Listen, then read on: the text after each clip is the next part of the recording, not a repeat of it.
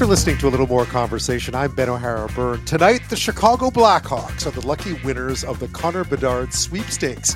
The BC Phenom is considered a generational hockey talent after lighting up the Western Hockey League and the World Junior Championships of late. So, what will his move to the Windy City mean for the team, the league, and hockey in general? A Canadian investor with a long track record of pulling brands such as Toys R Us, Sunrise Records, and HMV in the UK out of the dumps is now setting his sights on several of the former Bed Bath and Beyond locations in Canada. Doug Putman will open a new homewares venture called Rooms and Spaces. We find out what he has in mind and why he still sees big promise in traditional retail. But first, Canada has moved to expel a Chinese diplomat, the center of allegations that Beijing was looking to intimidate the family of Conservative MP Michael Chong in Hong Kong over his moves to call attention to the treatment of China's Uyghur Muslim minority. Zhao Wei has been declared persona non grata by this country and has five days to leave. Is it too little too late by the federal government? What message does it send to Beijing? And how will they respond? Let's start in Alberta. Again, the weather has brought some relief in that fight against dozens of wildfires in the province, uh, but there are still 98 active fires burning across the province at last count, and some 29,000 people still out of their homes. Christy Tucker is a spokesperson for Alberta Wildfire. She says firefighters have had a slight reprieve. This is giving firefighters a helping hand, uh, causing less active wildfire, allowing them to work on parts of fires they hadn't been able to access before. It's a much needed chance to make progress on some of these powerful, challenging wildfires. But we're not out of the woods yet. We've been hearing that uh, areas such as Drayton Valley, which we were talking about on Friday night, uh, the evacuations remain in place there. The fire chief there, uh, emotional today, talking about how evacuees really want to go home but can't just yet. The situation is still too dangerous. Alberta's premier, Danielle Smith, of course, there's an election going on, uh, but in this state of emergency, she's acting as premier. Uh, she spoke with the prime minister by phone this morning. Here's what she had to say. During our call, Prime Minister Trudeau confirmed that the military will be sent to assist if necessary. We will continue to keep communication channels open with the federal government as we respond to this unprecedented situation. Danielle Smith there. Wildfire evacuees, part of that uh, announcement this morning, wildfire evacuees will be offered one time financial assistance from the Alberta government for those displaced for at least seven consecutive days. Every adult who's been evacuated and displaced for seven consecutive days will receive $1,250, along with an additional $500 for each dependent child under age 18. This means that an evacuated family of four will receive $3,500 to help get through these dark days. Danielle Smith there. Well, one of the areas worst hit, of course, and we talked about this on Thursday when that out of control wildfire in Fox Lake, that area in northern Alberta. Uh, Chief Conroy Sewepagaham says thousands of people were forced from their home, 3,700 in all. Uh, they're still out. 85 homes at last count have been destroyed as well as the RCMP station, a water plant, other properties in the community uh, that make up Fox Lake, which is Fox Lake, uh, John D'Or Prairie, and Garden River. Again, according to the chief there of the Little Red River Cree Nation. Um, he joins me now, Chief Conroy Sewepagaham, uh, again, chief of the Little River, the Little Red River, rather, Cree Nation. Uh, chief, thank you so much for your time tonight. What a difficult weekend and beginning of this week it's already been, I know. Yeah, it's been uh, hair raising to say the least. What is the situation now? Last uh, uh, when on Friday, of course, we were talking about this on the show. A lot of the community members that ended up in High River. Uh, where is everyone now, and what's the situation in the community? Uh, we're all we're all pretty anxious. Uh, we're sitting on the edge of our seats. Where all of a sudden, I know there's Oilers games and Oilers playoffs taking place, but it seems like everybody's looking at the weather forecast. Yeah, uh, tell me a bit about the evacuation because I think all eyes. I mean, as as other fires sprouted up on Friday, eyes started to shift everywhere. But certainly, all eyes on your community on Thursday night. Uh, things moved really quickly. It's sort of what we've been seeing everywhere.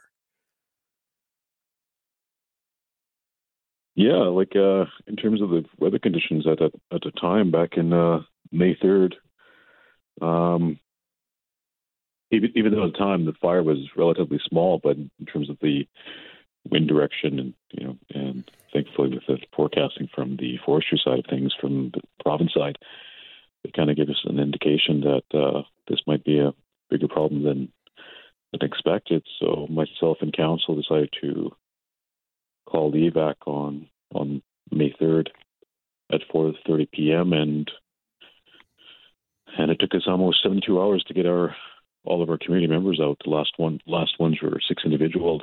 Uh, those ones were were fully vacated. They're at 3:21 p.m. on May 5th. Wow.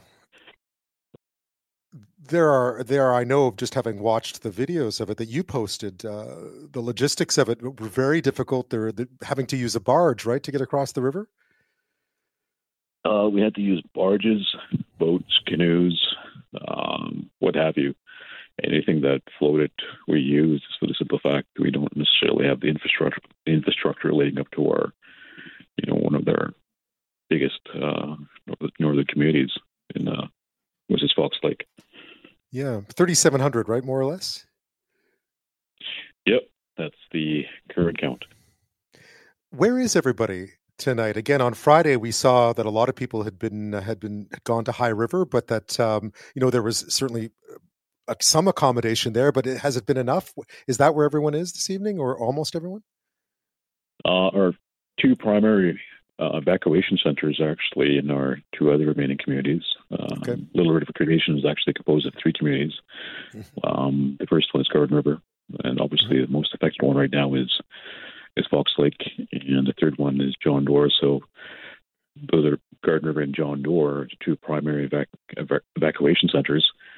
And then we have secondary ones, which is in Fort Vermilion, from what I understand, um, right. high level, Rate, and high level I think, yeah, in Paddle Prairie is are you getting the sort of you know it's hard when people are on the move everyone goes out quickly uh, uh, have, have people are you getting what you need for those people who've been displaced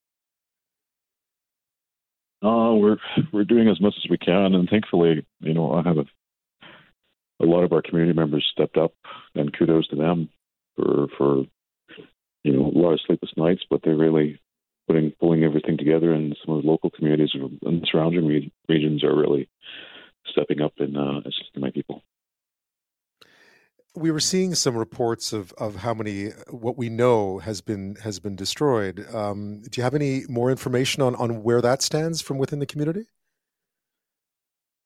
Uh, when we when we ground truth last night, that was basically what we've seen on the ground, and uh, hopefully as as soon as we can have some daylight operations in there. And I guess one of one of our biggest concerns is before we bring in bring in people to to assess the damage is, is, is the noxious fumes taking place from all these burnt homes, but also a lot of the buildings. There's also power poles and uh, and power lines, you know, scattered all throughout our community. Yeah, I, I was reading, of course, that um, you know people obviously want to go home to see what's what's there and, and and what is it and figure out what next. But but it's just not that's just not possible yet. Uh, n- not at this point, but you know we're hopeful.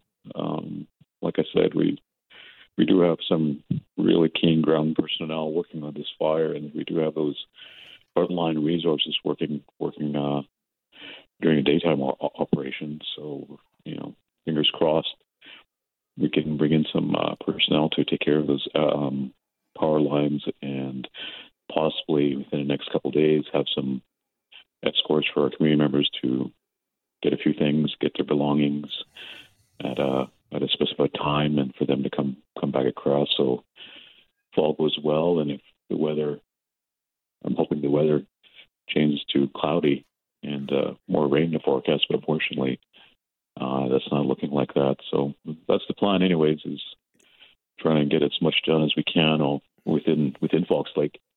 And if, yeah what was the weather situation over the weekend and, into today? Because we saw some rain in some places, but uh, I'm not sure how far that extended.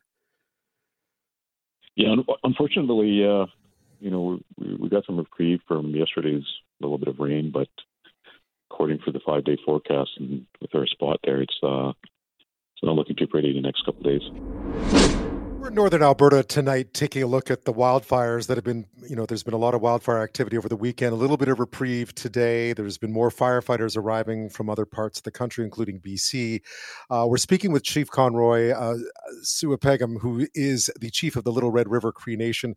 Now, that's made up of three Woodland Cree communities Fox Lake, Garden River, and John D'Or Prairie. Uh, Fox Lake, of course, was the area uh, that has been worst hit by these fires. About 3,700 people evacuated, uh, dozens of homes have been destroyed. We know the RCMP station, I believe, and others. Um, Chief, you've pointed out that this is one of those situations where it has laid bare a bigger problem, which is the lack of infrastructure in the community, like paved roads or a paved highway, hydrants, things that you might need. Uh, that'll certainly be a consideration, I imagine, when you start to look at what comes next for for Fox Lake. Yeah, so I've, I've been on a on a horn less as much as I can uh, in between my little power naps, as uh, this fire is always keeping me on my toes. And mm-hmm. but yeah, that's that's one of the things I wish we had in all our communities. Actually, is I think having some that proper water infrastructure in place, such as fire hydrants, and uh, all throughout the communities, making sure that each home, you know, within a specified meter, uh, where that you know water code, whatever code that may be. In terms of a lot of these homes that, that are outside of our uh, communities, uh, they're, they're very fortunate to have that fire hydrant. For us, right. unfortunately, cannot say the same. Yeah, I mean, this is about uh, 600 mile kilometers rather north of Edmonton, and and uh, when that fire, I guess when the when you're threatened by a fire like that, there's not much that can be done to protect the community, right? Especially in a situation such as this one, where it was moving quite quickly and um, and and uh, and and unpredictably. Yeah, and unfortunately, in our case, um, the only thing we could really rely on is hoping the wind shifting was right. basically our, our only hope and prayer for that. But as soon as the wind shifted towards the community, um, there was no there was nothing we could do, and and that's one of the biggest reasons why we had to call the evacuation order a little sooner than most communities is because we knew it was going to take at least minimum 48 hours. In this case, it took more than 72 hours to get everybody evacuated. Yeah, I, I, mean, when you think about 72 hours to evacuate a community under threat, I mean, it's it's um, it's just not safe, right? I mean, and, and that's because there is no road, right? There is no road that you can at least viable road that you can that everyone can use to get out. Yeah, and, and unfortunately, that's something we had to really weigh in. Um, uh, just for the simple fact that Highway East, just north of uh, connecting highway of Highway 88 and 58, and we have a population of nearly what 7,000 people. Uh, I believe, and I could be wrong on this stat, but we're the only um, largest communities without paved roads or bridges into our one of our largest largest community of that composes a Little River Cree Nation. Um, a bridge would have, would have been nice, and uh, I think we would have been able to evac everybody within a short few hours versus days. When you look at what comes ahead, I guess there's the next 48 hours or so, and then there is what comes next. And and it seems like it's, I mean, it's hard to tell now, but it seems like it's going to be a, a, a tough road ahead. A lot has been lost, and we don't quite know exactly how much yet. And you're going to need some help, right? Yeah. Uh, I'm not like I'm not going to sugarcoat it. It's going to be uh, it's going to be one hell of a journey, journey, and it's going to be a tough journey for for families going back to a home, and it's going to be a tougher journey for for families that going back to no home, and and that's one of our first priorities, making sure that we you know rebuild uh, for for these kids, for these for these little ones, for these young families, for them to have a home before winter. Uh, that's what we're, we're, we're hoping to. And uh, I don't necessarily have a crystal ball in terms of how how it's going to look like in the next couple of days, but I'm hoping we can at least start the process of of you know a lot of our community members to have some escorted services for them to look at and assess the damage. But at this point in time, uh, we're we're cognizant about the noxious fumes coming from these burnt buildings and making sure that the uh, you know the surroundings are safe for them to you know tour and grab whatever belong, belongings are, are left. Right. And as you mentioned, it's still that the danger hasn't passed yet either, right? It's still dry. um, and and presumably there's still some fire activity. Yeah, there's there's some hot spots all throughout the all throughout the community and uh, surrounding community. Like uh, the Pasqua fire um, has grown significantly, but uh, we're hoping to get some GPS coordinates from the SRD guys to give us a, a, better picture of how this may look like and how it may play out. Uh, but thankfully, we, you know, as, as First Nations, historically, we've always fought fires. That's right. where a lot of our experience comes into play for, for us to actually make somewhat of a prediction in terms of how this may play out in the next couple of days. Yeah, and, and, the evacuation. I mean, uh, everyone is safe, right? For the so that that that in of itself is is is both miraculous and a success. I, I would say from from afar. It's easy to say from where I'm sitting, but yes. Yeah, uh, let me tell you, um, I, I would say I was tired, but even that I don't have time for. Yeah. Yeah. Uh, Chief Sewepagaham, thank you so much for your time tonight. My my best wishes to all community members and and and uh, with with everything that lies ahead as well. Yeah, and for the rest of Alberta, uh, we wish you well as well, and let's yeah. get this through together. Some big diplomatic news out of uh, Ottawa today. Canada is, in fact, going to kick out a Chinese diplomat uh, in, who's based in Toronto after he was allegedly involved in a plot to threaten Conservative MP Michael Chong's family who were in Hong Kong. Foreign Affairs Minister Melanie Joly made the announcement today saying Chinese diplomat Zhao Wei has been declared persona non grata, which in diplomatic terms essentially is about as severe as it gets. As the Globe and Mail first reported last week, uh, Zhao was allegedly part of efforts by the Chinese government to target uh, Michael Chong and his family after his work in spearheading a parliamentary motion that declared Beijing's treatment of the Uyghur Muslim minority in the western part of China, Xinjiang, uh, to constitute genocide. Now, Robert Oliphant is the parliamentary secretary to Melanie Joly. He says this is a warning to other diplomats who want to interfere in our democracy. Our government has been clear we will not tolerate any form of foreign interference in our internal affairs. The Minister of Foreign Affairs has taken this decision carefully after considering all factors. Diplomats have been warned. Yeah, I mean, there are many out there who think perhaps this is, ha- should have happened a little earlier, but this was uh, the government was under a lot of pressure to do this. Uh, Zhao Wei now has five days to leave the country. Now, Michael Chong, for his part, says the diplomat should have been expelled back in 2021 when Canada's spy agency first learned of the possible threat against his family. This crossing the line of diplomacy into foreign interference threat activities is utterly unacceptable here on Canadian soil the fact that a member of parliament and their family was being targeted by the PRC here in Canada for the government to have taken action on this. This should have happened years ago.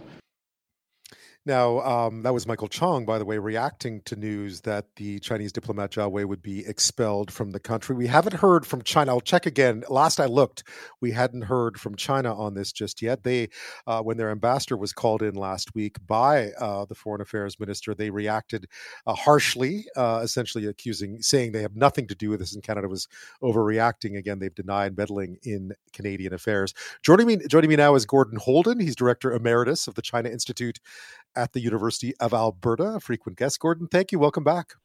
Thank you so much. Now, this, uh, I guess, the obvious question was: This the right move done at the right time? I think it was the right move. Once it was identified, and then eventually uh, identified by a leak through the Globe and Mail, and then eventually confirmed by the Prime Minister that this indeed had happened, or at least Canadian intelligence services believe it to have happened, and I, I tend to believe them, then I think it was inevitable that something had to be done. The right time, I'm not sure I buy that. Uh, for one thing, I think it's best if governments, including ours, make these decisions on the basis of their highly classified information um, without waiting for it to leak. I'm not a big fan of leaking of secret documents. Um, ideally, this would have been done when it came to light, carefully considered, uh, by the Prime Minister's office, by ministers, and action could have been taken.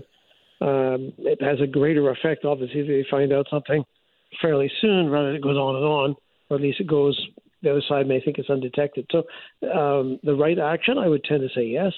Uh, the right timing, I would say too late. Yeah. I mean, in diplomatic terms, here, just so listeners understand, uh, this is this is at least as far as you know, sort of the niceties of diplomacy. This is about as severe as it gets. That's true, and persona non grata, the technical diplomatic term, literally means unwelcome person, and right. it means you must leave, and very often that means within 48 hours, 24 hours. Short-term time frame might be a little bit longer, and has a greatly disruptive effect on the person. It may also mean, it probably also means that other allied Western nations won't accept you in the future either. So it means if you're a relatively junior officer, like this consular officer in Toronto, Zhao Wei, you're not going to be able to be cross-posted to to um, uh, Los Angeles, and you're not going to be um, accepted in London. So it has some real career implications. On the other hand, um, diplomatic officers and usually consular officers are immune from prosecution, and so they you could argue that yes, it's disruptive, uh, but on the other hand, they don't have to face the music of a Canadian court. Right. Be- because the allegations, I mean, let's be honest, the allegations, I mean, and they are allegations, but the allegations here are pretty severe. Um, you know, this was sort of uh, the the allegation being that Zhao Wei was involved essentially in a discussion whereby eh, the the idea of, of sort of intimidating uh, Michael Chong, the MP's family, who are back in Hong Kong, a family that he doesn't members that he doesn't have contact with, precisely for this reason. Uh, I mean that that that is, and we know this happens. This is a story that happens across the diaspora in this country. Uh, but to target a sitting MP for their political activities on the House of on the floor of the House of Commons is is beyond the pale it's beyond the pale to do it to any Canadian citizen, I would submit. Um, Chinese intelligence services are not known for their gentleness or their deep respect for democratic principles, and this has been going on for a very long time. They've been in some ways active even before relations were established in 1970. But I would agree, uh, an MP makes it worse, and it's not even any MP. Michael Chong is the foreign affairs critic for the official opposition, a senior player in the Canadian political scene. And so, for those reasons, combination of those reasons, it is uh, utterly unacceptable to be sure. And and again, as you point out, is this isn't the first time, uh, and it, and other Canadian citizens of Chinese heritage in the diaspora are also potentially exposed to this sort of pressure. I guess we're still trying to figure out what happened to this um, to this 2021 CSIS report, where exactly it wound up, and why uh, MP Chong was not told about it. I mean, he only found out when the Globe and Mail called him about 10 days ago for reaction to this. I mean, it seems, um, you know, I asked uh, the Public Safety Minister Marco Mendicino a number of times last week, what what happened to the report? Where was it? And we have these conflicting stories now about who was supposed to tell who, and uh, I guess we're no closer to figuring out exactly where this report went and, and who was in charge or who should have uh, been warning Michael Chong that this was this was happening. Well, I served 32 years in in in what is now Global Affairs Canada, right. uh, abroad and in, in Ottawa, and well, we have several thousand people who work in our intelligence services. They produce a torrent of information. I'm not making excuses. I'm simply no. pointing out that the system that should winnow the, the wheat from the chaff, that ought to be looking for not just the routine, but the really important broke down.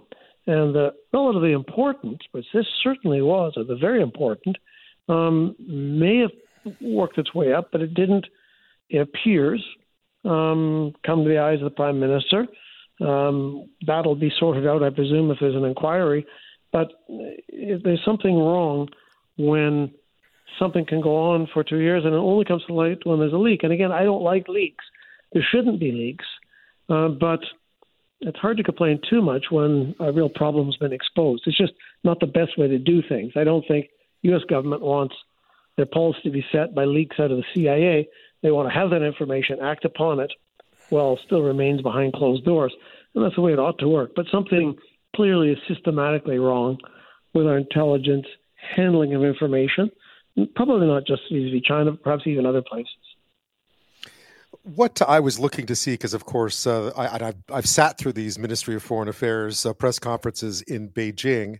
Uh, Wang Wenbin is the spokesperson. I don't see any comment yet about Canada. There is an article on the Global Times, which is the uh, state-run English language paper, out about some other stuff. He's clearly been speaking today, uh, but I haven't seen anything yet about Canada. What's going to happen? Do you think? Because I know that was part of the consideration on Canada's part here. What would the retaliation look like? And you know what this looks like from the inside. What do you expect to see from Beijing on this one?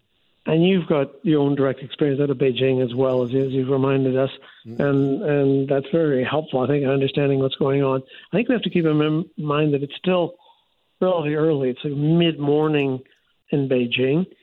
It's a pretty cautious system. They will have the in the process of decision making. You may you may get first the blast out of the um, uh, foreign ministry and out of the media. Global Times is not just a English language paper, but it's a hard nosed nationalist paper.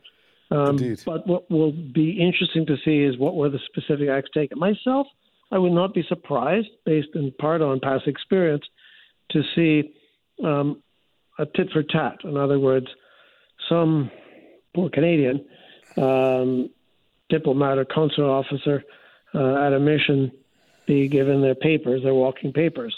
Um, that would be a one for one. It could be, it could be worse than that. But I would be amazed and surprised if the Chinese, at a minimum, particularly if you look at the, the, the color of their reaction so far out of the embassy today and out of past statements out of the foreign ministry, I'd be astounded if there wasn't a re- not just a, a verbal riposte, but an actual uh, action taken against a Canadian official. Gordon Houlden, uh, Director Emeritus of the China Institute at the University of Alberta, is with us this half hour. We're talking about the expulsion of Chinese diplomat Zhao Wei. He uh, works out of the Chinese consulate in Toronto. He's the name uh, at the center of allegations that China was looking to intimidate the family of conservative MP and foreign affairs critic Michael Chong uh, a few years ago, back in 2021. Uh, the decision was made today. Uh, uh, Gordon, when you look at the implications of this for the Trudeau government, because obviously one of the reasons it took them so long to do this is they were trying very carefully to weigh what the blowback might be on this. And, uh, you know, China Canada relations have been in a bad place now for quite a few years since obviously the arrest of uh, uh Meng Wanzhou and then the uh, arrests of the two Michaels in China. I mean, essentially the hostage taking of the two Michaels in China. Uh, this doesn't. I mean, this this is not going to improve matters at all. But at at some point, it felt like Canada had to do something. It couldn't simply the status quo wasn't working for Canada or the Canadian public, for that matter. I would agree that something had to be done.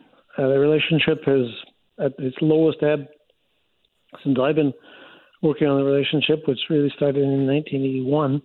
Uh, yeah. Tiananmen was a low point, but that was the whole West mad at China. This is Canada with a more uh, troubled relationship with China than almost any one of our Western partners. the United States' relationship with China is more important, but they still had, for example, Presidents um, Xi and and Biden meeting in Bali, etc. We've mm-hmm. been without positive bilateral meetings for years now. I, I had not seen anything like it, and this won't help. Quite frankly, just when I think things couldn't get any worse, they get worse. What could the repercussions be? I mean, we saw Australia get heavily targeted about four or five years ago when Australia came out quite. Uh, uh, you know, quite forcefully to try and push back against some of these allegations of foreign interference in their system. Um, and, and, certainly Beijing looked to make an example of them. That's been repaired a little bit uh, of time. You know, money talks sometimes in this relationship. But what do you expect then in the near term between between Canada and China. I, I, mean, I'm thinking we could see economic implications out of this as well. I mean, China's not not unwilling to use other levers other than diplomatic ones. Clearly, I think for sure, I'd be amazed if they don't use a diplomatic lever. That is a, counterpart expulsion. Um, if they want to just match, I mean, I'm not saying he's equivalent because the person mm-hmm. they will expel will not have been doing anything equivalent to Zhao Wei. So I'm not saying that they're the same, but the balance will be there perhaps for China. If they go beyond that, more than one person, or if they extend it into other areas, um, that would be more serious.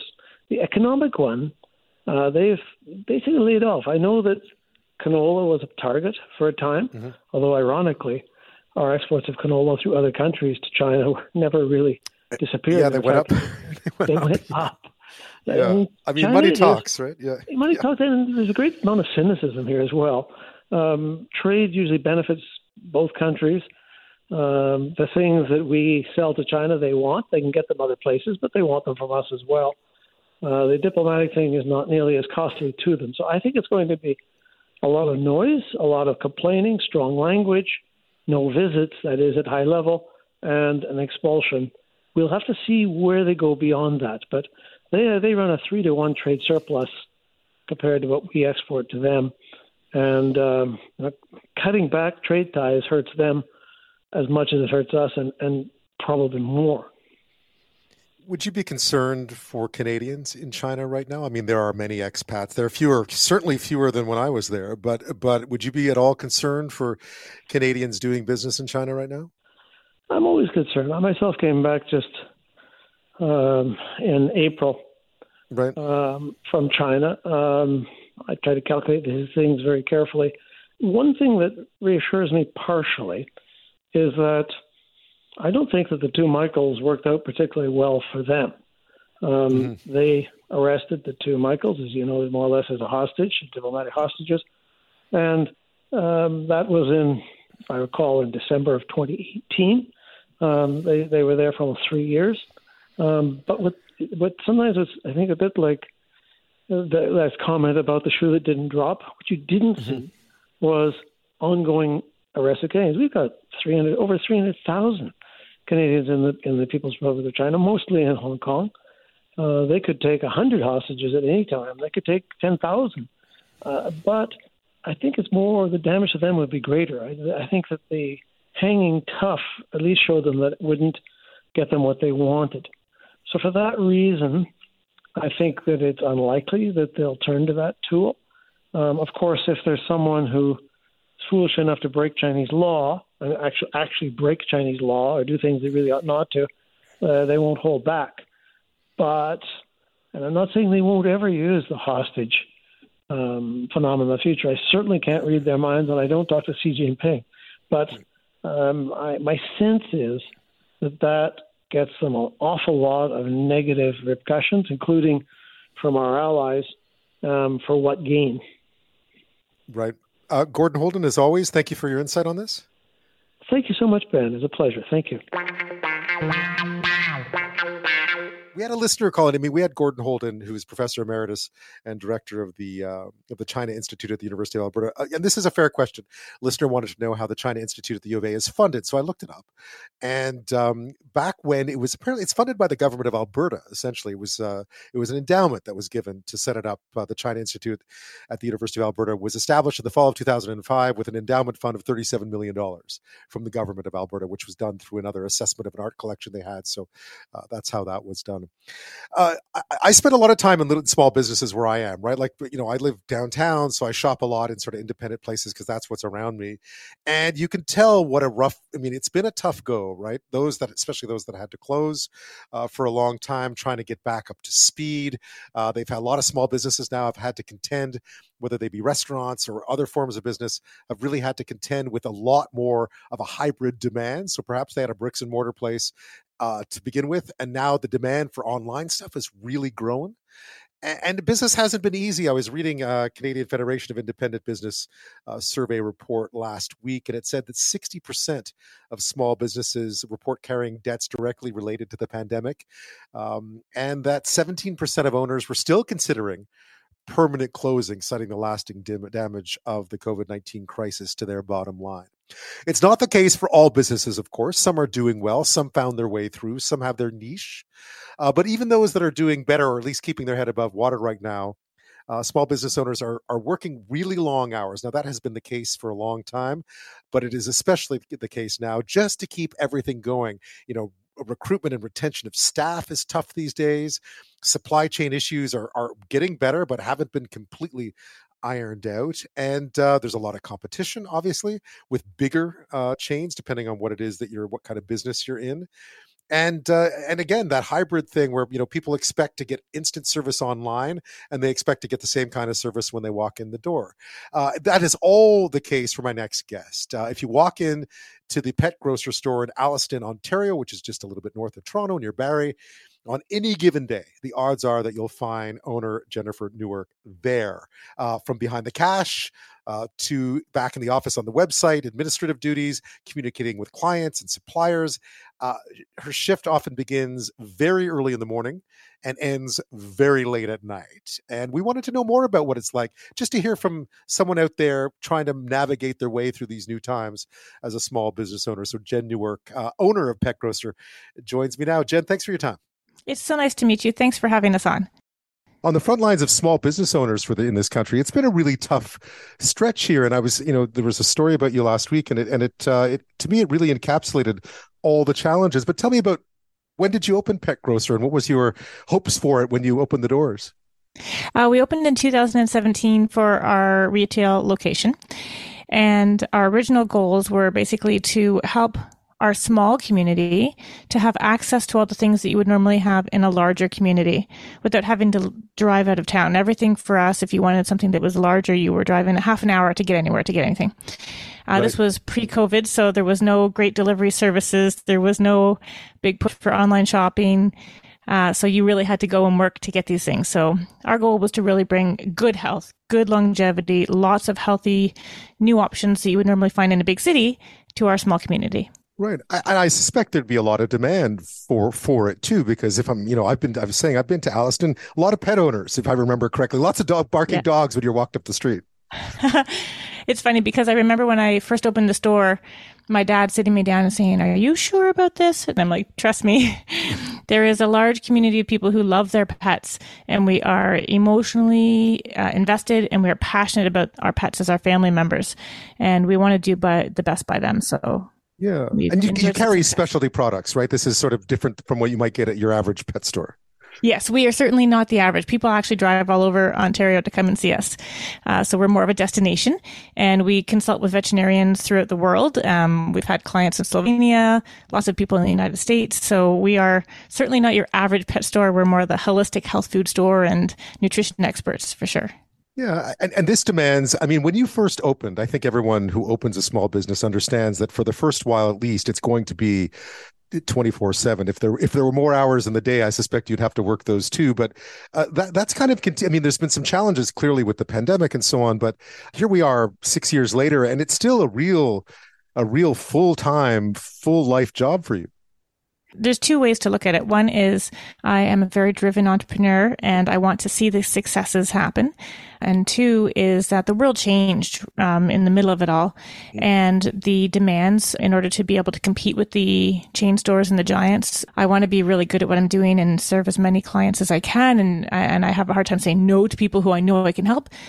But then there's also the flip side that we still have a business. I still have to pay to keep the lights on there and pay salaries. And, you know, we, we went to extra expenses to make sure we have really talented staff. So I now pay for benefits for my staff. Right. I don't know any small business that, in, at least locally, who pays for benefits for their staff. You know, we really try. So those expenses have to be made up through sales and we have to still do the sales. So we have to be there. Yeah, and I guess in this case, you're trying to continue to grow the business. And as we well know from many, many small business owners across this country, recruiting and retaining staff is difficult. So you want to tr- you want to build a great team and then keep them. Yes, and you really have to make sure I I grew up in restaurants, and uh, my husband grew up in restaurants, and we both worked them for many years, and it's certainly a lifestyle of its own. so you, so you. you understand? Yeah, you know what I you know far right. better than I do what I'm talking about. Yes, indeed. Right, like it's a lot of work, and it's it's a, a lifetime of work, and it's a daily. Your day is just encompassed with it.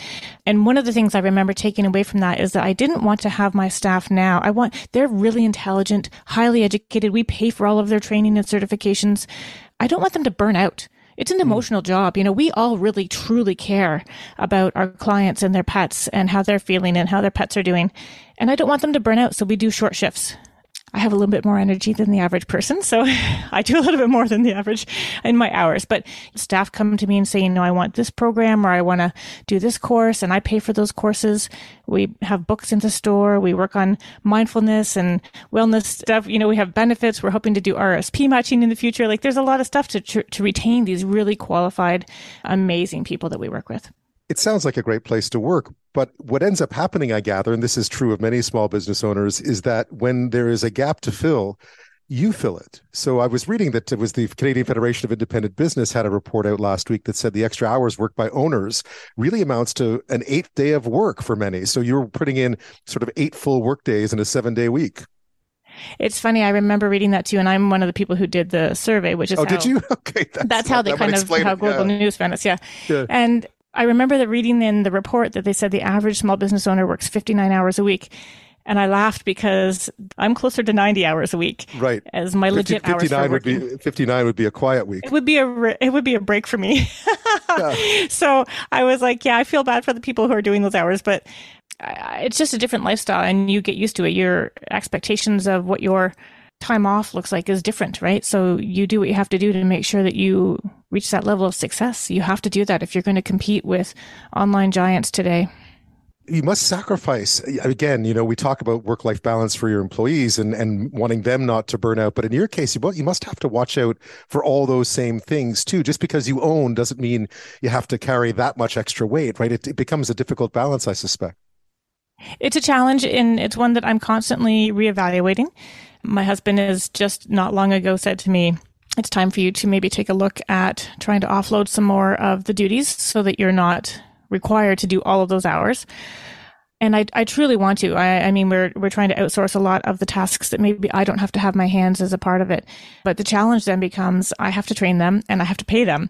And we're still at that growth curve where you know, maybe we need just a little bit more money before I can afford to hire another staff member to do that next task. Yeah, it's hard to it's hard to to make that transition too, right? When you're growing a business from from opening the front doors by yourself to hiring to bringing people on to growing to adapting, one of the hardest things to do is to sort of let go a little bit, I think. That's true. That's true. I was accused by, in a kind way, uh, one of the guys who services our freezers. He's a great guy. Uh, that I had CDO, which is CDO. the alphabetical version of OCD. So I said that's true. Maybe I do like to control things a lot. And in a sense, a lot of small business owners, you have to. You have to be able to be aware of what's going on and um, really multitask in a quality way in order to make sure you have all those aspects of your business operating at the level they need to for success. Jenn Newark is with us. She's owner of Pet Grocer in Alliston, Ontario, which is just north of Toronto, uh, sort of south of, Barrie, if you're trying to situate it. Um, and we're talking about you know owning a small business these days and what kind of hours you have to put in to make it work. You know the difficulties of, of retaining and finding good staff and what you have to do to keep them. Jen, when you look at I mean, just for you, what does an average work week look like? I mean, you must put in, you must work in the morning before you get get to the store. You must work afterwards. You must be there a lot.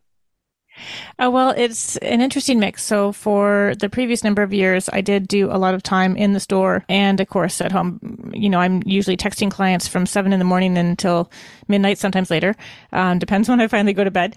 But I, I do literally work from the minute I wake up until the time I go to sleep and then find little pieces of time throughout the day to have those breaks. Uh, lately, it has been less of me in the store uh, because I do a lot of consultations, mm-hmm. which are done remotely. So I spend a lot more time trying to do the service side of the business rather than the physical sales in the store. So managing the staff, and we've got a number of great staff who are, are manning the shop for us. Could anything more be done uh, and and this is by every level of government. Could any more be done out there, recognizing that that it's entrepreneurs like yourself that are many, in many ways the backbone of the economy, right? Uh, is there any more that could be done to help you? Is it too much red tape? Is it too many loophole, uh, too many things to hoops to jump through? What could it be that would help that would help small business owners such as yourself take a bit of that extra burden off? One of the things that I found really helpful during the uh, the COVID years, there was a little period of time in between there where some employers got 10% off of our payroll taxes. Mm-hmm. Uh, a lot of people don't realize that when you're paying somebody, let's say an hourly wage, um, and you take off their taxes, the employer has to match that. So I don't just take off the pa- taxes and pass it on. I also have to match that tax and then pay that to the government. And a lot of employees don't even realize this. And that's a I didn't realize that. I didn't realize Yeah, so it's yeah, a big amount. Yeah, so yeah. you pay 1.4% of the CPP and EI. And we were allowed to take 10% of that off. And that amount enabled me to hire another person. Like it made the difference between me being able to hire another person, which is amazing. I say no to work all the time. I would like to take on more clients, but I physically don't have the hours to do it when I'm also doing the administration. I'm also doing the management. So if we had something like that, when we were doing bank fees, for example, I just finished negotiating with my bank to say, right. please let me do e-transfers that are more than $3,000 a day. Cause sometimes I have to pay more than that to one vendor bill. Um, so we finally got that, but they said they don't even look at businesses who have less than 5 million in revenue. Well, I'm still really? less than 5 million in revenue. And that's, that's the threshold for small business. So it's so low. I mean, if you were if you were making an order, especially with specialty products, if you're making a, you probably want to get more order quite a bit at one time, and yeah, that would be a real barrier. Yeah. Well, and I, I, in my mind, that, that number of that whole $5 million revenue business being the first time they start to actually look at you and give you consideration, that really surprised me because what about the businesses that are doing 1 million in revenue? You know, we've got a good number of staff. I'm supporting people in my community. I'm doing lots of uh, charitable work within our community. What about our businesses? And, and is the government maybe there's an opportunity to say, let's look at these micro businesses. If people who are under a million dollars or a million dollars and under kind of thing, can we do something to help them keep, you know, I've got seven staff.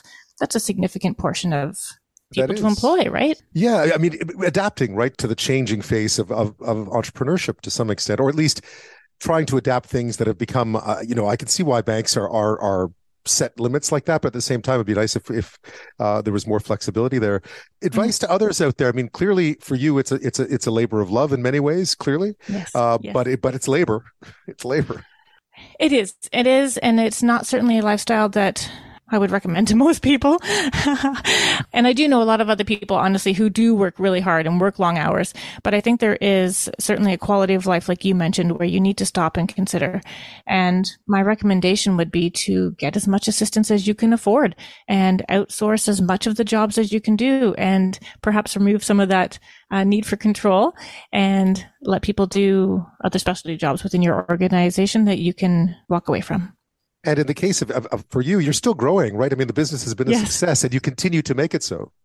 Yes, well, we've been really um, enjoying a lot of successes lately, and it's been exciting for us. We were recognized um, by our industry body uh, twice. We had received awards for Eastern Canada, so that was kind of exciting for a micro independent, and we hope to continue to help enough people that we generate that conversation um, both nationally and internationally. Well, Jen, uh, thank you so much for taking. I know how valuable your time is. Thanks so much for taking a, bit, a bit out of it to talk to me today. I appreciate it. Thank you so much, Ben. It's been our pleasure. We've been sort of on a business theme this half hour, um, and in the last half hour we met Jenn Newark, an independent, you know, a small business owner uh, near Barrie, Ontario. This is a different. This is a different. Uh, this gentleman's in Ancaster. That's where his business is based, uh, Putnam and uh, Putman Investments rather. But he has a you know he has a different approach to all this. So you may recognize the name Doug Putman, uh, mainly because he's been associated with the resurrection of some of those brands that we many of us would have known over the years. Sunrise Records, Toys R Us, um, David's Tea locations, which become tea, which became tea kettles. HMV in the UK um, has has really flourished of late, thanks to a Canadian believe it or not. Now his name is not out there a lot because he kind of, you know, it's it's a privately held company, it's a family owned business. They started off in the toy business. That's how he sort of got involved with Sunrise Records and Toys R Us. He knew that supply chain. Um, he knew how it all worked, and and it's been a real success story uh, overall. But now he's turned his eyes to something that you may have noticed disappear from the landscape. There was a Bed Bath and Beyond not too too far from where I live, up near sort of a shopping mall area, and we were there uh, as it was going out of business. Which is always sort of, I mean, you go there because you think, oh, maybe there'll be a few deals, but really all you do is go in there and realize it's kind of kind of a downer that they're gone, right? So I realized that uh, they went bankrupt in the states and in here there were some real issues with the company near the end there, although they had been hugely successful not that long ago. And uh, uh, Doug Putman has seen in that an opportunity. He's seen an opportunity in not all of the locations they left behind, but uh, but a number of them. Uh, Twenty one for now. I think it's going to climb to more later, and he's going to go in there with a, with a similar concept and a new name called Rooms and Spaces. But really, the idea, what I found really interesting about his story, and it's not just this new venture, uh, which will see him uh, his company take over about 21 of those Bed Bath and Beyond spaces, including at places like the West Edmonton Mall in Langley, out here in um, out here in Victoria, way out way out down east in St. John's, Newfoundland, uh, and you know lots of places in between. But it was more his belief in the power of bricks and mortar retail because you hear so many doomsayers these days when they talk about it and we have evidence of it. You see companies like nordstrom leave and so on pack up their canadian operations and take off. That it was really interesting i thought thought that someone out there looks at these businesses and thinks you know, I think this one's going to work. I think this one is is redeemable. I think these spaces could still be viable, even in the same business that they once held, just with a different name and a bit of a different take on things. Um, so again, you know, uh, 21 retail locations for Bed Bath and Beyond, uh, and buybuy Baby, and they will soon become these rooms and spaces locations. So we wanted to find out a little bit more about that and about uh, just him in general and and why he has this belief in in retail and how he's found success in it. And so we uh, we called him up and said, "Do you want to talk about? Do you want to talk about your new venture?" And of course. He agreed, which is great. Doug Putman of Putman Investments joins me now. Uh, Doug, thanks so much for your time. Congratulations. Thank you very much. I often see your name associated with with organ with you know retailers that are unloved. I think it's an interesting way way of putting it because it seems like they're not as much unloved as maybe badly managed. I'm not sure, but but tell me a bit about uh, what was attractive to you with these Bed Bath and Beyond spaces. I guess 21 of them for this new company you're going to open called Rooms and Spaces. Yeah, I mean, look, we like the the market space. We thought uh, Bed Bath hit a certain uh, area for Canadian consumers, the the home furnishing space, and and we think that the customer is going to continue to spend. So with them leaving the market, it just felt like there was this good opportunity for us to do something, and so we kind of started looking into it, and and the more we looked into it, the more we we liked the space, and and thought we need to get involved in it. So 21, right? 21, because uh, there were several more, I, I gather, Bed Bath and Beyond locations across the country, but you're starting with 21 for now. Yeah, so there are, I think, around 55. When all said and done, I think we're going to be closer to 30. That's kind of the number I think we're going to get to uh, very quickly. And then, you know, hopefully uh, into the next year, into 2024, we can get back up to 50. What's the big challenge with with it? Because I, I realize that uh, when, when I look back at all the different organizations you've been involved with, whether it's Sunrise Records and then HMV, um, Tea Kettle, which was David's Tea, Toys R Us. They're, they're, I mean, maybe not the tea one, but they're, they're companies that you sort of had, at least Sunrise and Toys R Us. You had a bit of hands on experience with them. Did you have much hands on experience with Bed Bath and Beyond beforehand, or is it just something you now understand how this, how this system works, supply, getting supply chains working, making sure you have the right products on the shelf that allows you to take on a different kind of venture? Yeah, I, I, think that's basically it. I think a good retailer is a good retailer. I think when we looked at this, you know, we know supply chain really well. We know working with vendors well. And so it's just a different product. But, you know, the premise behind a, a retail business is, is pretty much the same, regardless of the category. So, you know, we feel pretty comfortable getting in this. And like I said, the more time we spent you know talking with vendors and talking with landlords and you know future employees we just felt like we could put together a great team and and have uh, uh, another retail chain that would do well because I gather part of the way you approach this is that is that you come in and it's very intense at first, but you do try to rely on the existing infrastructure within the company that are the, you know the one that's gone away. Some of the employees, some of the people who were there, and you're doing the same thing with this one as well. These are people who who already know the business. Just it was you'll try and reshape a better model around them.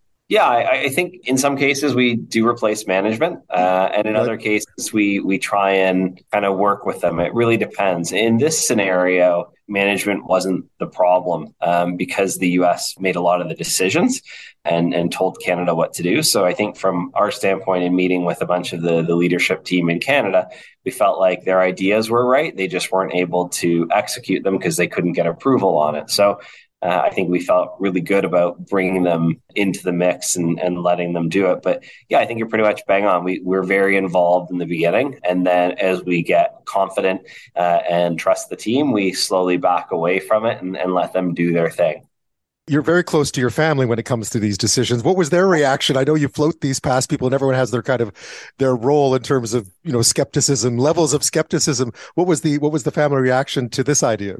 Yeah, I think everyone was pretty excited. I mean, Okay. uh, I think in the end, most of the time, by the time I'm, I'm bringing it up to the family, saying, "Hey, I think we should do this," it's it's been well vetted, and we very rarely kind of go back. But in general, I think the family's you know pretty supportive of almost everything once it's got to to this stage. Like me, they like the space. They think it's a really interesting space, but questions are always more: Is it worth the time? You have limited time, so you got to be sure that if you're going to do something that it's it's going to make sense time wise and i think for this one you know we believe we can get this back to the bed bath glory days in in canada so i think you know there's a lot of upside here Do you th- is it going to be a different retail experience than than Bed Bath and Beyond, or will it be something fairly familiar to those who spent time in those stores? in some ways yes in some ways no you know i think bed bath kind of got down this road of like really high prices but then you got a coupon to get the discount Right. It's just not the kind of business model I believe in. I think doing a model like that makes your customer feel like day in day out they're they're getting ripped off, but then when they get the coupon, they're getting the right price that it should have been. So I think you know we're going to distance ourselves from that.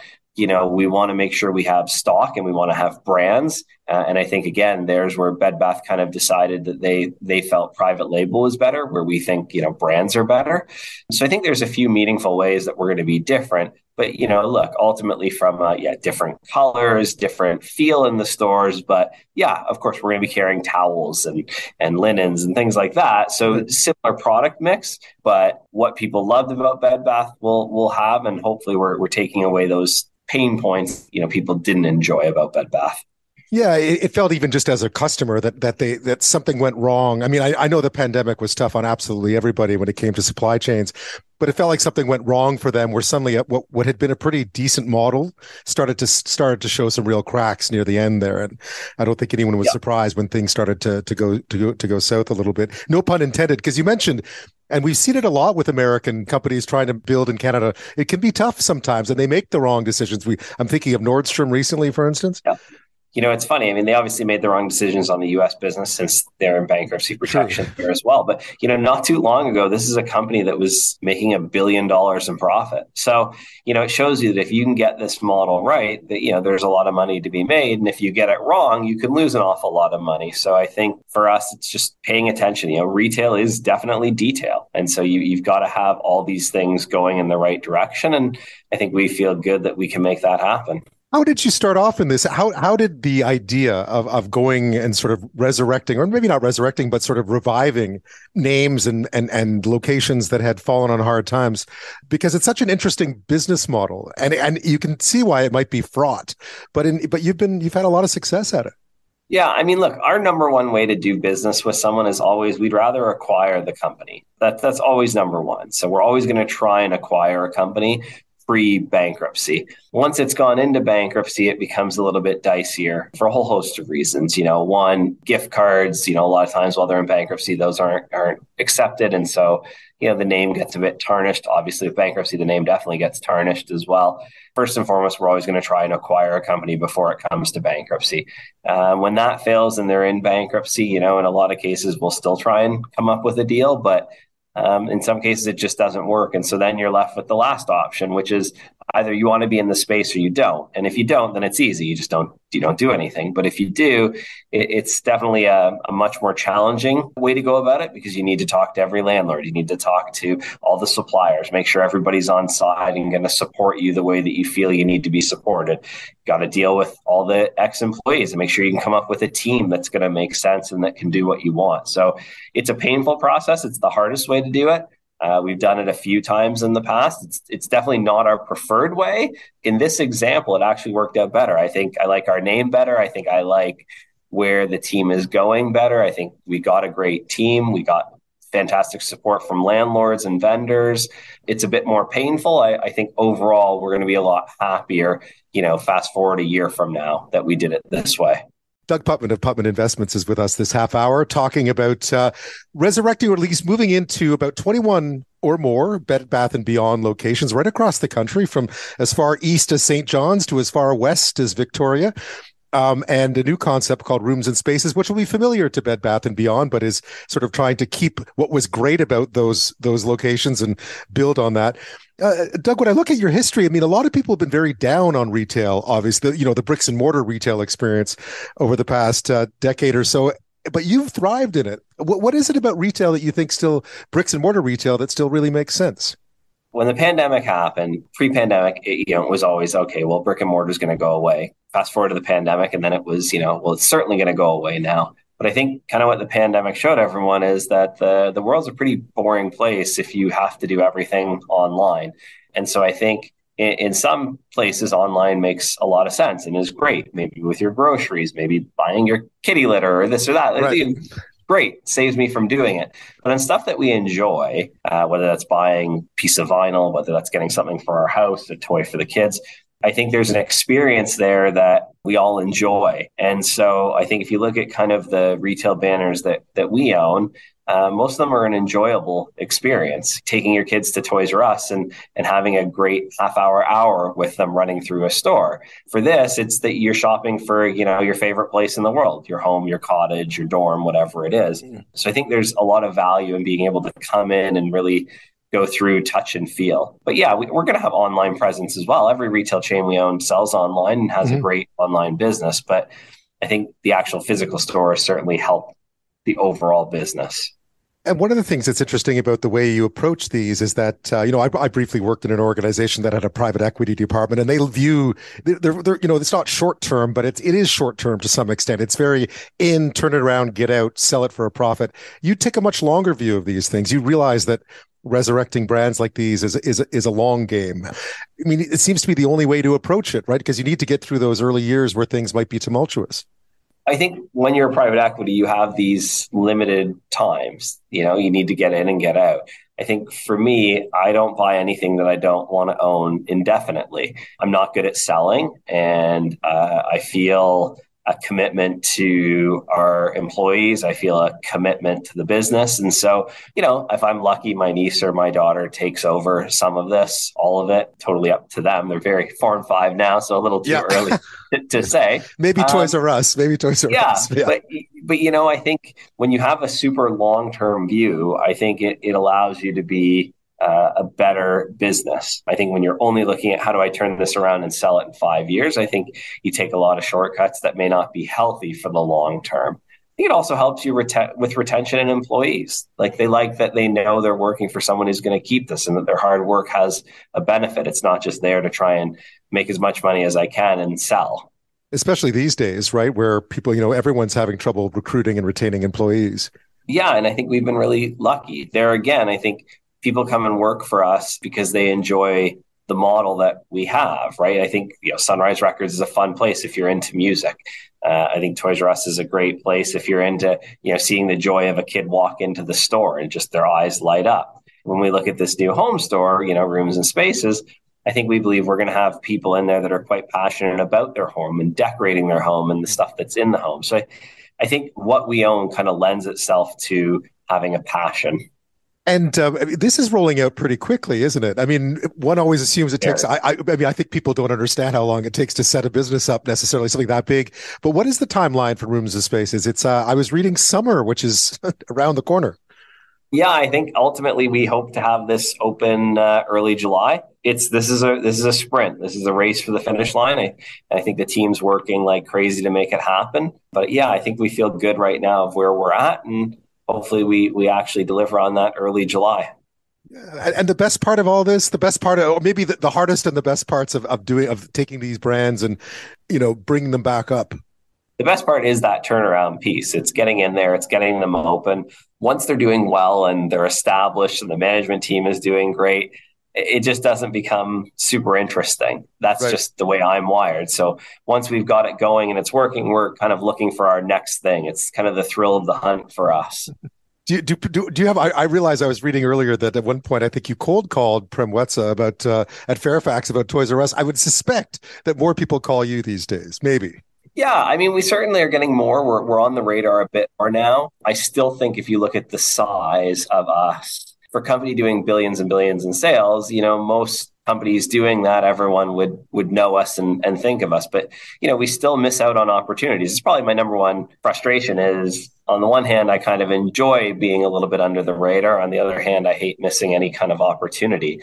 Um, so I think we're in this mid level. I think, you know, Rooms and Spaces helped. Obviously, Toys R Us helped. HMV helped. Every deal we do gets us a bit more exposure. Um, so we're certainly getting more calls, uh, which is great to see because, you know, we're always looking to invest and take on more things. But I think, you know, in an ideal world, you'd love to see every deal. You know, we'll probably never be happy with the amount of calls. We'll always probably want more, but so far it's been pretty good. Yeah. I, well, good luck with this one. I like it. There's going to be one up the street from me. So I look forward to seeing it. Doug, thank you so much. Thank you. Have a great day. The first overall selection in the 2023 NHL draft belongs to the Chicago Blackhawks. And there you go. Now, normally that's a pretty big deal, right? You get to pick first, which means you get the best player in the draft, generally, or at least who you think is.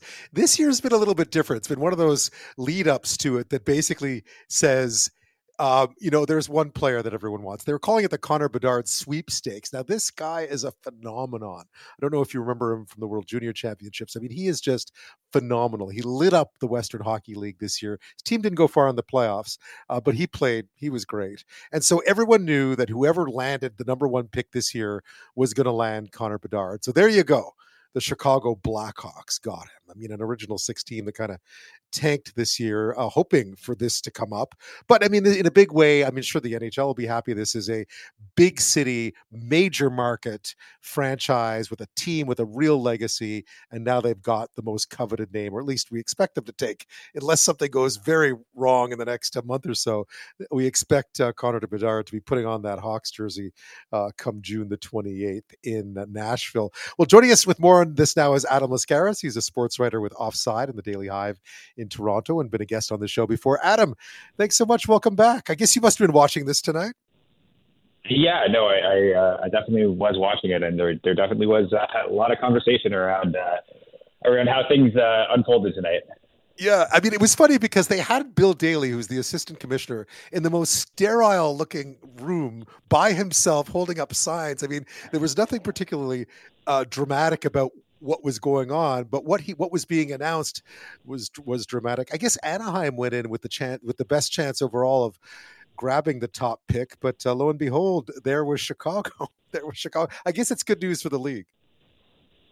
Um, I don't know. It's an it's an interesting one because I think uh, one of the big things that kind of I saw afterwards, it seems like a lot of people were you know not too pleased that Chicago got it for a number of reasons. Obviously, they had um, you know years and years of success. Uh, on the ice as, as a Stanley Cup contender, and then they've had you know a number of uh, struggles off the ice. You know they've had uh, yeah. issues with uh, Kyle Beach's uh, handling of, of that sexual uh, assault allegations against a former member of their coaching staff, and I think that along uh, a lot of things I saw were just people kind of tired of the Chicago Blackhawks. You know.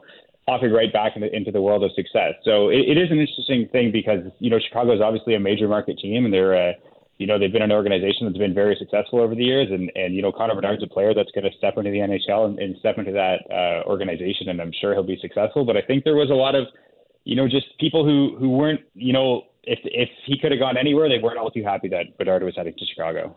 Yeah, they had some real issues with some off off ice stuff, and and, and and and sort of distinctly unapologetic about it all as well. I guess I meant more from the business sense. Like if you're Gary Bettman, you're looking at this and thinking our star player is going to a major American market, and that's exactly what we would want.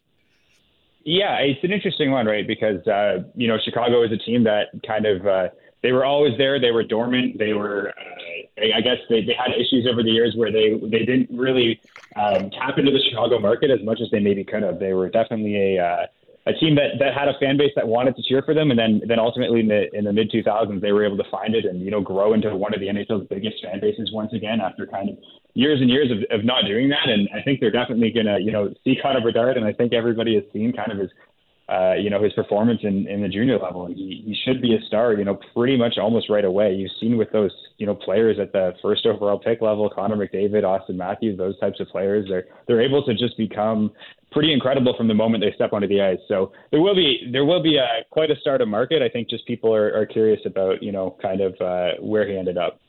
Yeah, I mean, I mean, I was talking to people over the weekend about this, and they they would all say the fix will be in if he goes to Chicago. The fix is in if he goes to Chicago, right? Which I mean, everyone has their conspiracy theories, but it was. Uh, so you think he'll make an immediate impact? Like that's. I mean, I've I've watched a, a bit of him, watched the highlights. I mean, he's certainly full of talent. I mean, it's he's got an unbelievable amount of talent. He's not particularly big though. Yeah, I mean, I think you've just kind of seen over the past. Uh 20 or so years that kind of the way that little guys or perceived little guys can can make an impact pretty quickly. Uh, you know, he's still 17 years old. That's a crazy thing to think about. His birthday's in July, yeah, right? So that's right. Uh, there's there's no reason why uh, you know a guy who's been able to excel at, at every level. It's not like you know you're coming in on a rush and and a guy says, "Oh, you know, you you look slightly shorter than me. I guess you can't beat the pants off me." So he's, uh, you know, I think uh, I think you look at the way that players like uh, you know Auston Matthews came to the league. He scored 40, 40 goals his first year in the league. I believe uh, McDavid was flirting with a, a point per game pace, and uh, you know some guys like a player like Jack Hughes took a little bit longer to adapt. But um, yeah, there's so many guys with kind of that uh, pedigree that come into the league and and they're just able to to take it and you know just kind of be be impressive. They've been the best player on pretty much every team they've ever played on, and um, you know in Chicago it's a it's a place where they're going to give him big minutes. Right, it's, that team's been decimated over the past year. As, as they kind of cleared their roster for, for the uh, possibility to do this sort of thing. So it's not like they're going to, you know, shelve him on the fourth line and, you know, forget about him or anything. They're going to give him pretty big minutes, probably pretty right away. And, and he's going to have, you know, uh, work to do to, to go up to the speed of the NHL game, but he's an incredibly talented player. And, you know, not too many players can score at 23 points, I believe it was, at the World Juniors, and, and not too yeah. many players can, can do the kinds of things he can do.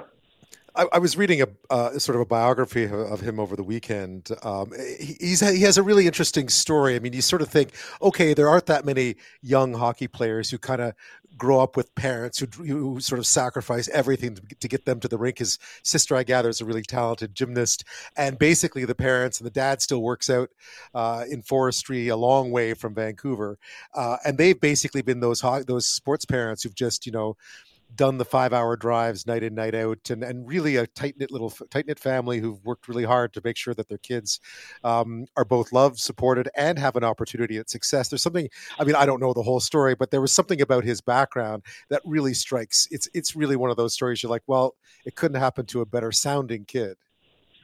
Yeah i mean i, I think it, it's everything that people seem to say about bedard seems like he you know he's got his uh, head uh, screwed on straight, and you know he's been he's been taught well and, and all that sort of things. Um, I think the one thing that I, I read about him a few months ago, his mom was doing an interview and she said that he's never had fast food before. She said like ah, he'll eat it one day. I just you know he hasn't he hasn't gotten to it yet. Uh, you know we just hasn't been a thing that we've he's been interested in trying and he seems like he's obviously super hyper focused and you know how can you not be right when you when you hear about the guys that, that are at this level it's like yeah it's you know, you have your natural talent and, all that, but you're also on the ice probably seven days a week. You know, you're waking up early and you're working out hard, and you know, talent's uh, a super important part of it. But it's not like you just get your talent and then you, you know, you step on the ice and and you suddenly know how to do all the proper skates and you, you know how to do your crossovers perfectly and you know how to make that pass. Right? It, it takes a lot of you know effort and, and practice over the years to to get to this skill level. And uh, yeah, he definitely seems like he's uh, he seems like he's uh, a pretty pretty nice dude, you know.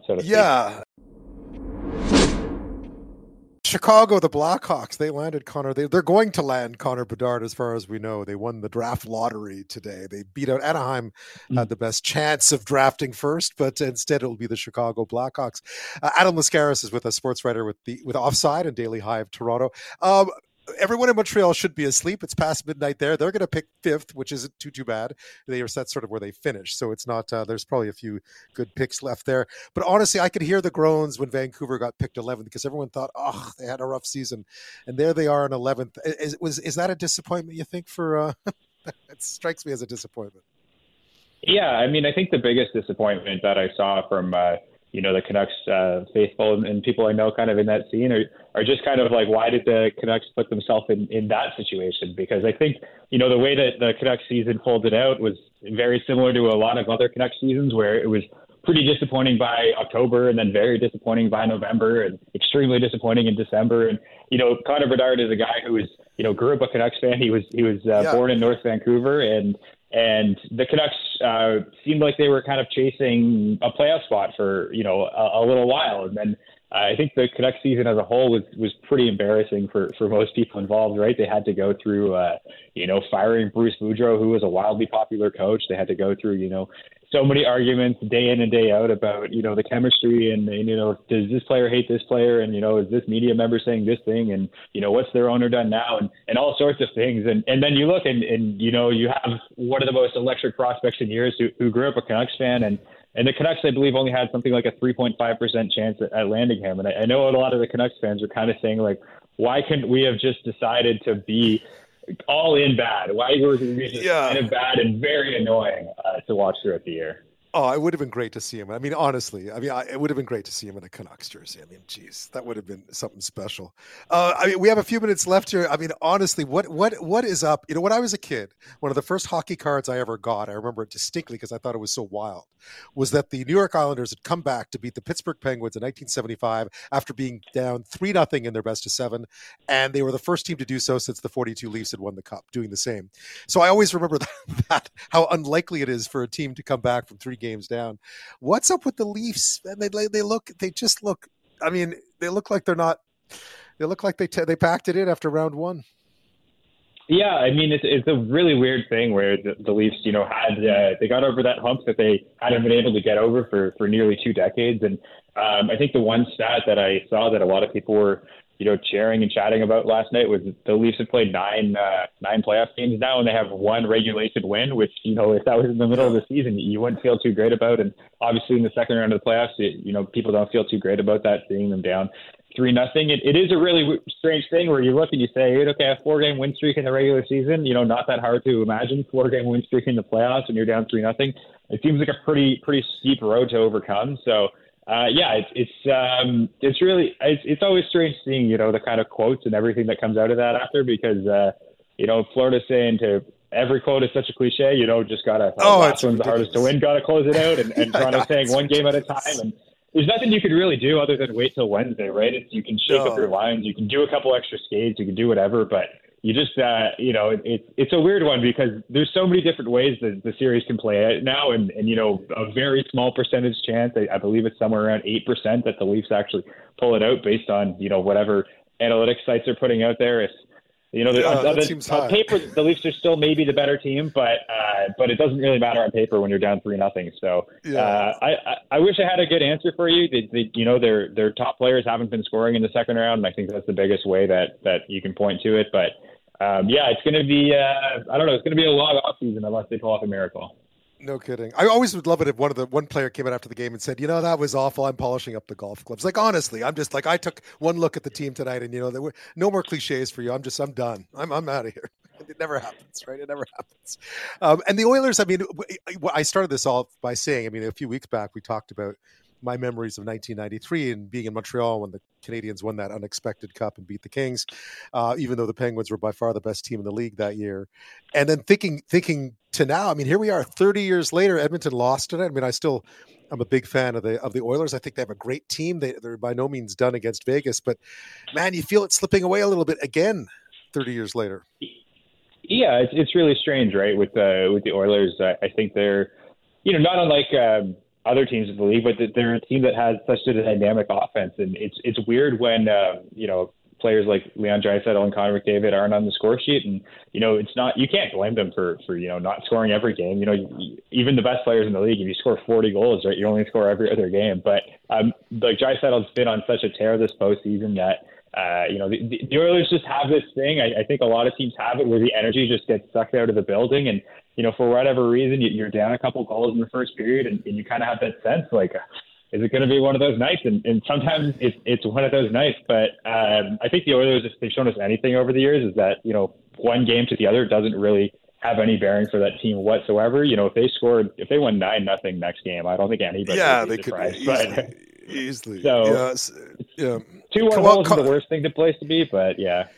Yeah, well, we'll see. Uh, my fingers are still crossed for uh, well, at least for Edmonton. I don't. I think Toronto's done, but at least uh, for for Edmonton to come back and at least have keep the Canadian hope alive for at least another round. And there we are. I guess we'll see on on the twenty eighth. But uh, Connor Bedard to the Chicago Blackhawks. Adam, as always, thanks so much for your time.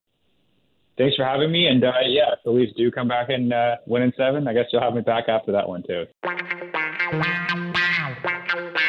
I love Willie Nelson. Uh, it was one of those weird, you know, when you're young and you don't really know a lot about music, you kind of know what your parents listen to, right? Or maybe you have older brothers or sisters. I didn't, so it was uh, it was really what my parents listened to. And my parents had pretty. My dad had, you know, was in the music business. He had a lot of records, and he had a pretty eclectic taste in music. And I remember when they got the album Stardust. I think it was in '78 um, that Willie Nelson had put out, and it was an album of standards with George on My Mind and Stardust and few, many others on it and there was just something about his voice. And then, of course, it's one of those albums that all my aunts and uncles also had. So you'd go to a party and it would be on, or you'd go to like some sort of event during the day. It was relatively soft, right? So, um, so I must have heard that record a million times, and I always really liked it. So I've always had a real soft spot for Willie Nelson. It's not not the kind of music I listen to all the time, but I've always had a real soft spot uh, for Willie Nelson. Before we get there, I just wanted to mention that uh, there's been some tweets. I was mentioning that one of my favorite restaurants in Montreal, uh, the Main on St. Lawrence, uh, Saint Laurent, Boulevard Saint Laurent, as it's now called. But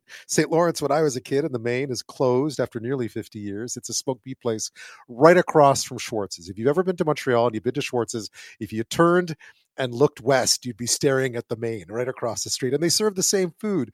So most of us who didn't want to wait in the line at Schwartz's would just walk across the street to the Main and eat there. And the food was great. And it was just a little more, I wouldn't say it was authentic because the Schwartz's is great.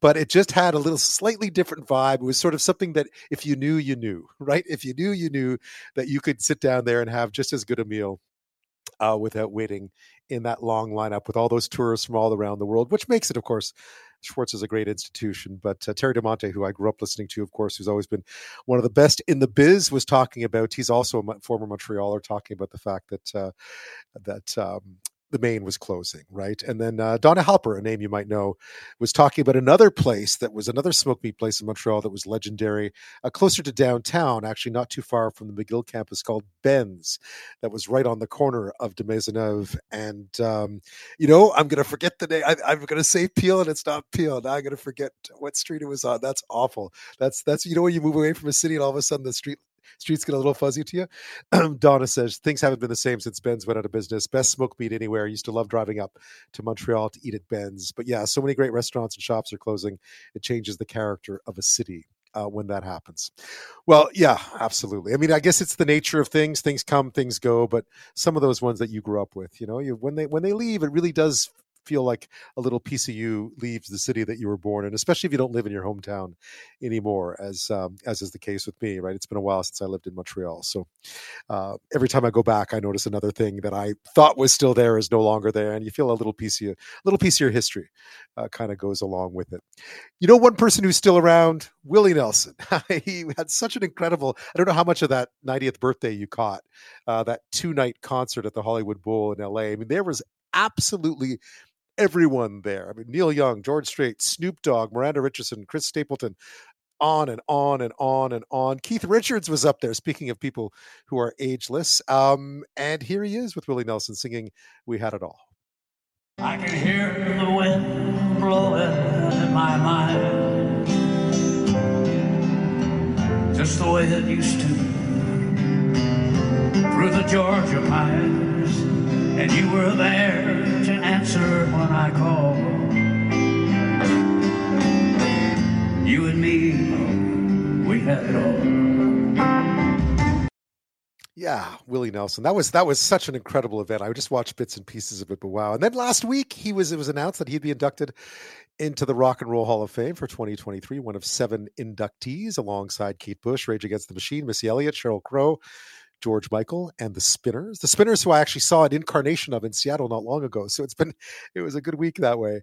I mean, if you look back, and I, I do for these interviews, obviously, you go back and look at someone's history. I mean, Willie Nelson's history is just unbelievable. I mean, since the 70s, especially, he's been sort of one of the most versatile enduring and influential talents in country music. So the blurb goes. But before that, I mean, he was a band leader, a songwriter.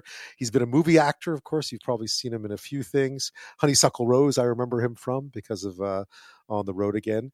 Um, he's had 20 number one country hits 114 chart singles between 62 and 93 it's really been an unbelievable run for willie nelson. So i wanted to find out a bit more and who better to talk to than uh, michael gray. He's vice president of museum services at the country music hall of fame and museum in nashville. Michael thank you. Oh thanks for having me Tell me a bit about the museum. I was looking down at uh, the inductees. Of course, it's a who's who, right? It's a who's who of of country music, but so much, uh, so much to so much to see and so much to to hear. I'd imagine. Oh yeah, I mean, there's this museum. There's just so much activity here. Of course, we have we have two floors of exhibits and two theaters where we're constantly doing, you know, public programming, songwriter sessions, panel discussions, musician spotlights. You know, we also um, run historic RCA Studio B about a mile away, which is where people like Elvis and Charley Pride and Dolly Parton recorded in the 50s and 60s and 70s. And oh yeah, there's just um, you know we're constantly you know changing the exhibits and and putting out books and albums and oh just just tons of stuff happening here. Yeah. It's remarkable that Nashville, when you think about it, I mean, as a Canadian, when you think about it, you associate certain kinds of music with certain cities. You know, there was Chess Records in Chicago and there was Motown in Detroit, and then everything moved to LA. But Nashville has held on through all this time as this, as you know, the epicenter. Uh, not only there are other places that do it too, but kind of the epicenter of country music. Yeah, you know that's right. You know, I mean, I, and I will say, you know, and, and for all the right reasons. But I will say, you know, a lot of other music, interesting music, has been recorded here, and sometimes, sometimes the country music overshadows. Right. I mean, Nashville had like a thriving R and B scene here, pioneering R and B scene after World War II in the 40s and 50s and 60s, and even t- today we have like a lot of you know rock, a lot of rock acts like Jack White and, the uh, Black Keys and the Kings of Leon are all here. You know. So. Yeah, you're, you're right. It's it's a who's who of stuff. I guess it just has a music. There's music in those streets. I guess. Uh, right. It's yeah. interesting that you mentioned it because I we we we uh, we're talking about Willie Nelson turning 90. I thought you know wow he's such a he's such an icon. He spent some time in Nashville. They went back to Texas back in the day uh, as sort of a way to find himself. He's had such a fascinating career. Where does he stand amongst the greats that you have that you honor there? Oh boy, man, he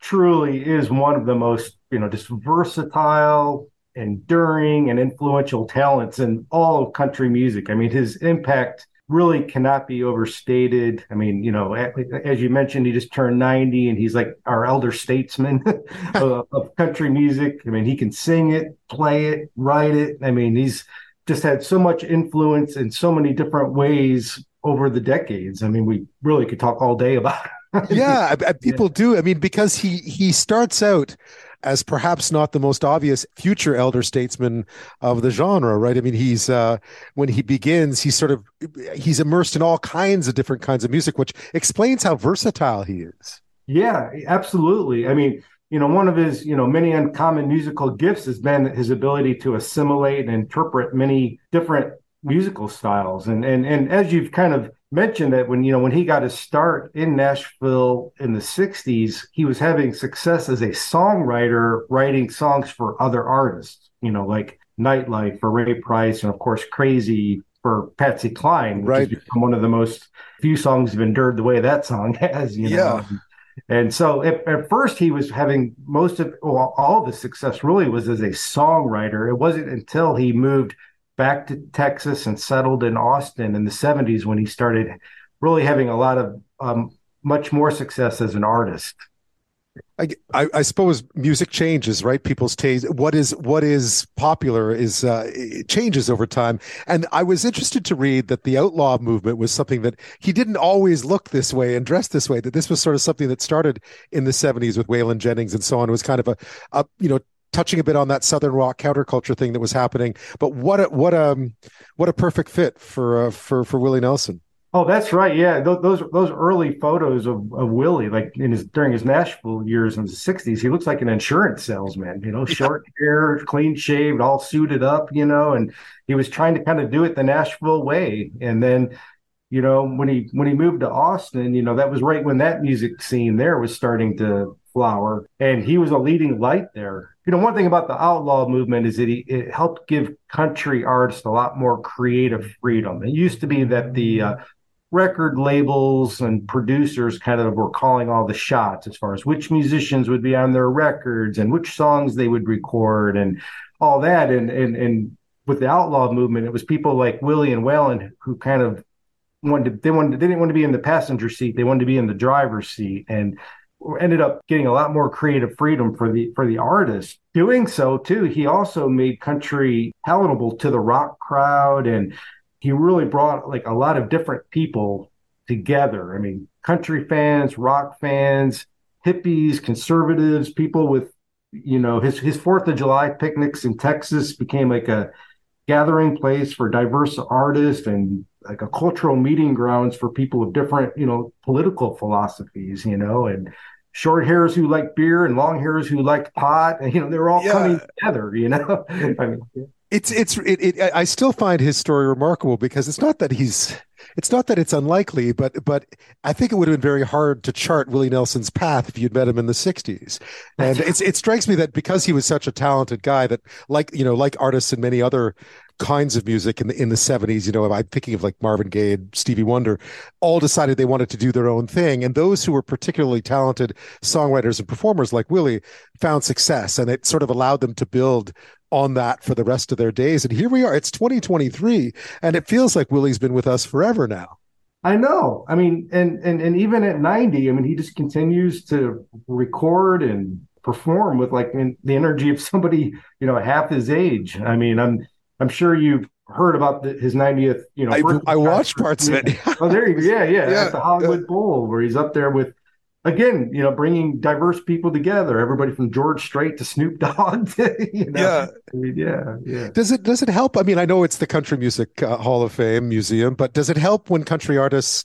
Uh, I mean, there's so many similarities between country and every other form of music. I mean, especially these days, but even then, if you listen to any number of country songs done, you know, whether it's, you know, Rainy Night in Georgia could be a country song, right? Or was, you hear there's so many similarities that sometimes the formatting, and of course, we lost Gordon Lightfoot this week here in Canada. So we've been talking a lot about people being slotted, right? That there's that artists really do benefit when you don't pigeonhole them. And that's right. He's, he's a good, he's a good example of that he's a perfect example of that. I'm really proud that this museum does well as we try to we really go to great lengths to show those connections between and look at how you know we, we have a very big umbrella approach to what country music is everything right. from the most traditional to the bluegrass to americana to country rock and contemporary country you know the pop country i mean we, we embrace it all and and and then we like to see how country music you know interacts with other genres whether it's r&b or rock. I mean we've we've you know we've, we've featured gordon lightfoot in our exhibits here. And, and it crosses and obviously it crosses borders too. So when you look at uh, what i find too interesting too is, is that i think people outside the country who look inside the country music business specifically nashville and i guess it's from stories from people like dolly parton and so on that it was always very very conservative. There's a way of doing things. You need to do it this way or it doesn't work. And i guess that's i mean Willie Nelson sort of swims against that current, definitely. But maybe it's just a misconception. Uh, you know, but in the '60s, that really was a real thing for right. Willie. You know, they they wanted him to look a certain way. It was sort of like a little bit of an assembly line approach to to to becoming a country star and making records. And even though I mean, he did have great success writing songs for for artists of that era you know, as as an artist himself, you know, he was just more a little more quirky and is you know is identifiable that it is. You know, it certainly really is hearing one is. note, but you know, he's you know he's saying his phrasing is slightly uh, ahead or behind the beat, and you know, and and he and he had a different way of doing things, and he wanted to record with his his, his own band, not the not the studio musicians that the producers were insisting that he use. He wanted to record the kinds of songs that he wanted to record. He didn't want the record label telling him which songs to record. I mean, as an artist, his big breakthrough album, Redheaded Stranger, which came out in 75, even, you know, when he turned that into the record company, they they literally thought it was just a demo tape. Like they thought it was just like they're like, okay, when are you going to finish this? Yeah, I mean, it wasn't polished. Yeah, it wasn't that yeah, polished. I remember that. Exactly. Yeah, yeah, that's a good word. Yeah, and and he's done a lot on the social side too. I mean, I remember the first Farm Aid and what a big deal that was. That side of his career has been really remarkable as well. I've found. Absolutely. Yeah, that's what I mean with Willie. It's like almost where do you begin with? I mean, it's just you could. I mean, uh, uh you know, every one of these things we're talking about. I mean, yeah, Far, Farm Aid in itself is enough as a founding member of that organization is a would, would almost be enough for any artist. Yet he's done all these other things too. Yeah, along with another Canadian, Neil Young, of course. Yeah. Do you ha- do you have a favorite? Do you have a favorite Willie Nelson song? I have one, but it's it's it's very typical. You know, it's because it was the first one I heard, and I thought, "Who's that?" Yeah. Oh boy, I really love "Angel Flying Too Close to the Ground," um, I, and and and I love "Nightlife." You know, sometimes I do think the cream rises to the top. You know, Yeah. Crazy. Geez, how can you? yeah, you can't beat that. Yeah, You what- what's that. yours? Well, I always liked his version of "Always on My Mind" because I remember Oh. we didn't have Willie Nelson in the house, and all of a sudden there was this sort of strange voice emerging from the stereo of singing this beautiful song that, of course, wasn't his, but this beautiful song "Always on My Mind." Until this day. I can't hear a version about of it without thinking of his version of it. So I guess Yeah. that makes his his the best. Yeah, but that's one of his gifts. I mean, he he he could take he could write song he could write write new songs that were sort of sang in old ways, or he could take old songs and sing them in new ways. I mean, just have so many gifts, you know. And and and you know, one thing I would add ab- ab- about his own songwriting too is that he he he helped open the language and thematic possibilities of country music in the '60s. Like he ushered in a an era of like song poets of people like Kris Kristofferson and Tom T. Hall and Shel Silverstein, people like that. Wow. I mean, you're right. We could talk about this all day. We'll leave it there, Michael. Thank you so much for your time. I really appreciate it. And don't forget, next time anyone's in Nashville, go say hi to Michael. He's at the uh, Country Music Hall of Fame and Museum right downtown. Oh, please do. And thank you very much. I enjoyed this.